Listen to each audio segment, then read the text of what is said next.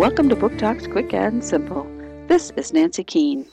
The year is 1990, just after the fall of the Berlin Wall.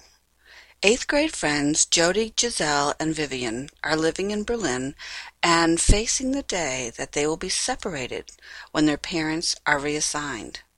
They are really looking forward to the trip to Paris for a music competition. It will be a great way to celebrate their friendship. When the music teacher cancels the trip, the girls are devastated.